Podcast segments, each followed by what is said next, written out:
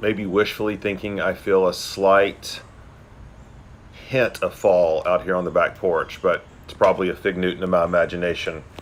But we can hope and pray nonetheless. First football game this Saturday. It seems like it's about that time. Hey, this morning we are uh, representing this mug. has the numbers 11. It's a uh, Jewish delicatessen in Chicago. The pastoral team had an opportunity to eat there many moons ago. We were there for the Gospel Coalition conference and seemed like an appropriate time uh, to bring it out since I'm running out of mugs quickly. But will I have enough to make it to the end of Revelation? I think it's very possible. Okay, we're in Revelation chapter 14. Let me read our short passage this morning, pray, and let's dive in. Revelation 14, beginning at verse 1. Then I looked, aim on his father's, had his name. Let's start that over. okay, sorry, blooper reel. Revelation 14:1 Then I looked and behold on Mount Zion stood the lamb and with him a 144,000 who had his name and his father's name written on their foreheads. And I heard a voice from heaven like the roar of many waters and like the sound of loud thunder. The voice I heard was like the sound of harpists playing on their harps, and they were singing a new song before the throne, and before the four living creatures, and before the elders. No one could learn that song except the 144,000 who had been redeemed from the earth. It is those who have not defiled themselves with women, for they are virgins. It is these who follow the Lamb wherever he goes. These have been redeemed from mankind as first fruits for God and the Lamb, and in their mouth no lie was found, for they are blameless. Heavenly Father, um, we pray that you would encourage our hearts here this morning as we hear and learn about just the special redemptive love you have for your people. Just the kind, merciful, gracious care you've extended to us while we did not deserve it. Um, we thank you for Jesus Christ, by whom this care is possible and salvation is possible. And we pray now, Father, that you would uh, meet us in this place through your word. In your name we pray. Amen. So we have just transversed our way through maybe the most difficult chapter in all the Bible, at least the most controversial. That's Revelation 13, where we hear about the beast and um, the Antichrist and the red dragon and remember, that was part of the sixth trumpet where God's judgments are being poured out on the earth. Um, but specifically, um, Satan's schemes against the church and how the the the workings of Satan and his minions to persecute the church are real. They are certainly under the sovereign care of God, but they are nonetheless real. They are nonetheless um, relevant for every generation as we think about um, um, a culture, a world that does not want to hear the truth of the word of Christ. They don't want to hear it because it, like the same reason we don't want to hear it, because it points out the truth and the darkness of our hearts. And so, thir- chapter 13 was a was a was kind of a grim chapter.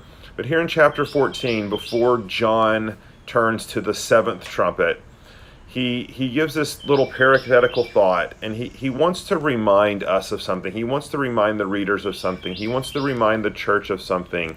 And that's in the midst of there being opposition and pushback and persecution and the sufferings that the church will walk through in every age there stands behind even satan and his schemes a sovereign god who is doing a specific work in and for his people. And he's back doing the most important work.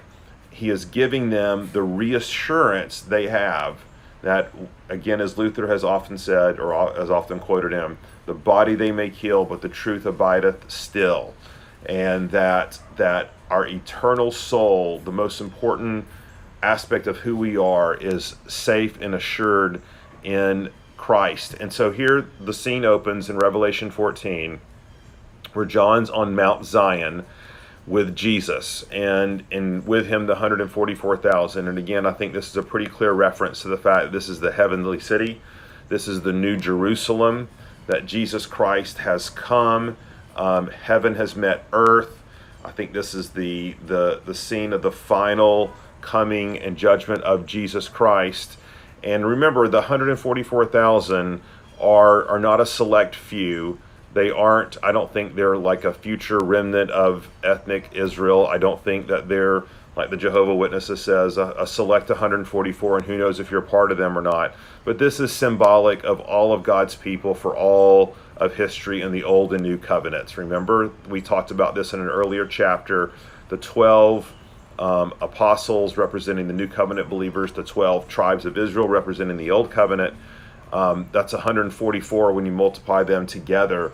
And then as if to give added emphasis times a thousand it's just it's meant to to symbolize fullness. And so here at the end of time all of god's people are gathered around him in the new jerusalem.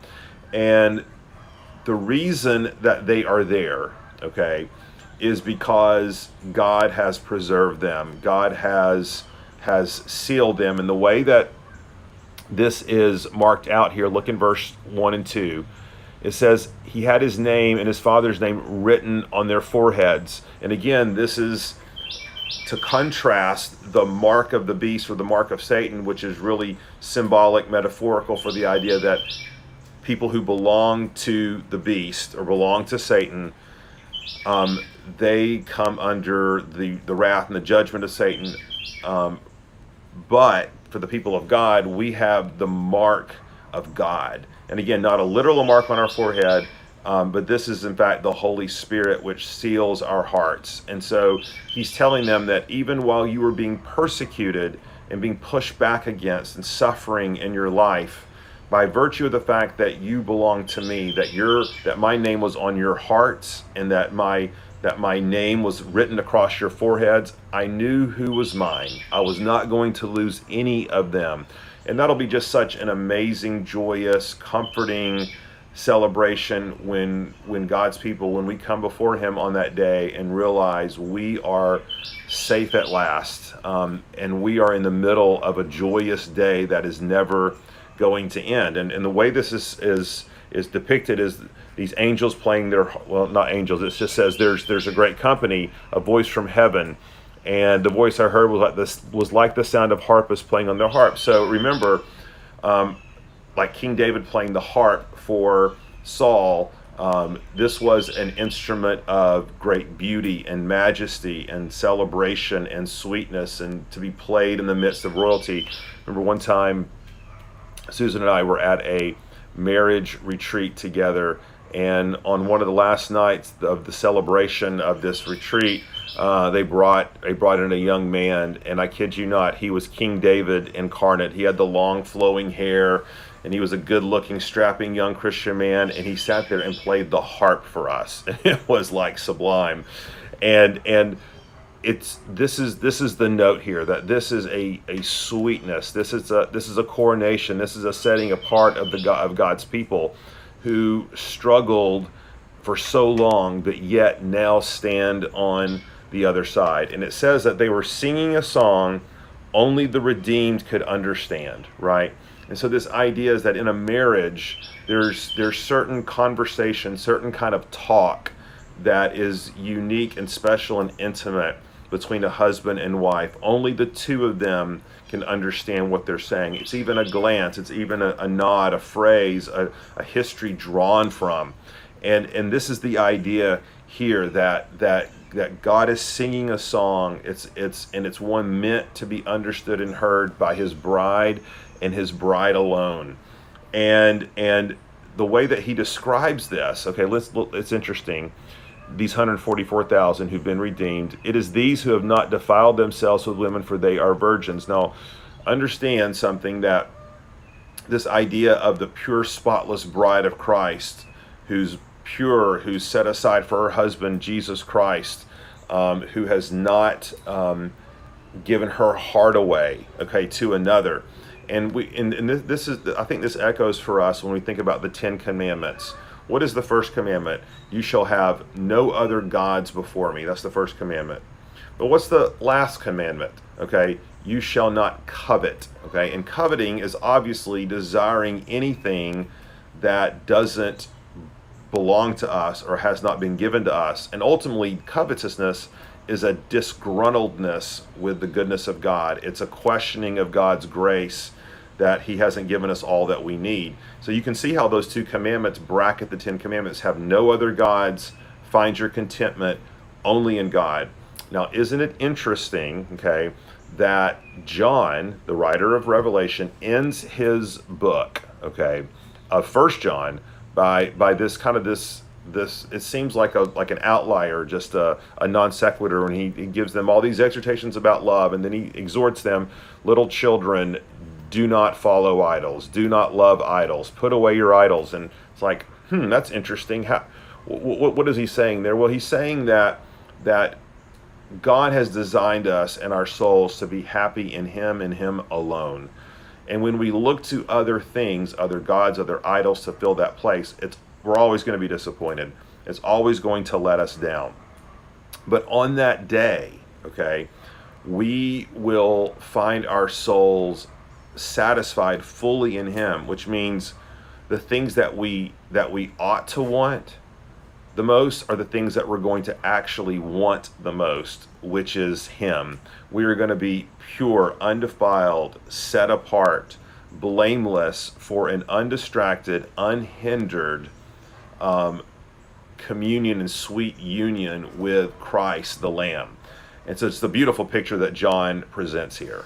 And so, what does this mean for us today? It means that this side of heaven, we need to know that there's nothing in this world that will ultimately satisfy. That that that whatever that trip, that vacation, that game, that achievement, that job, that pay, um, our children, our marriage, whatever, all of it um, this side of heaven is ultimately destined to not last, right? The only thing that lasts are people's souls and the Word of God.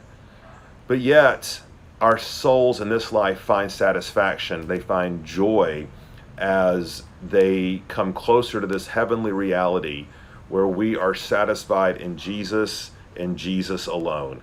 And and so we are being pushed towards that I think in this text for the here and now. How are we running after Christ? How are we pursuing Christ? How are we finding our souls satisfied in Him? Knowing that we can do this because we are sealed, we are redeemed, we have the name of God on our forehead. Um, we have had His seal of the Holy Spirit placed upon our hearts as a down payment. It's reminding us of the glorious day that is to come. And I think this was a pertinent message, right, for the readers, the seven churches in Revelation, after they'd heard about the carnage and the destruction and the the, the travails of this life and how Satan stands behind the persecution of the church. They need to be reminded, but there is a greater truth, a greater reality spoken over the people of God, and that's by the Lamb who has sealed them with his blood. It's a short, short little passage today. Um, 14, 1 through 5. We're gonna we're gonna um, wrap up chapter 14 tomorrow. Um, be our last devotional of the week. Same time, same station. I hope you're there to join us. Let me pray. Lord, we just want to really just meditate on this word for us this morning. That you've spoken a sweet word over us, you've drawn us to yourself.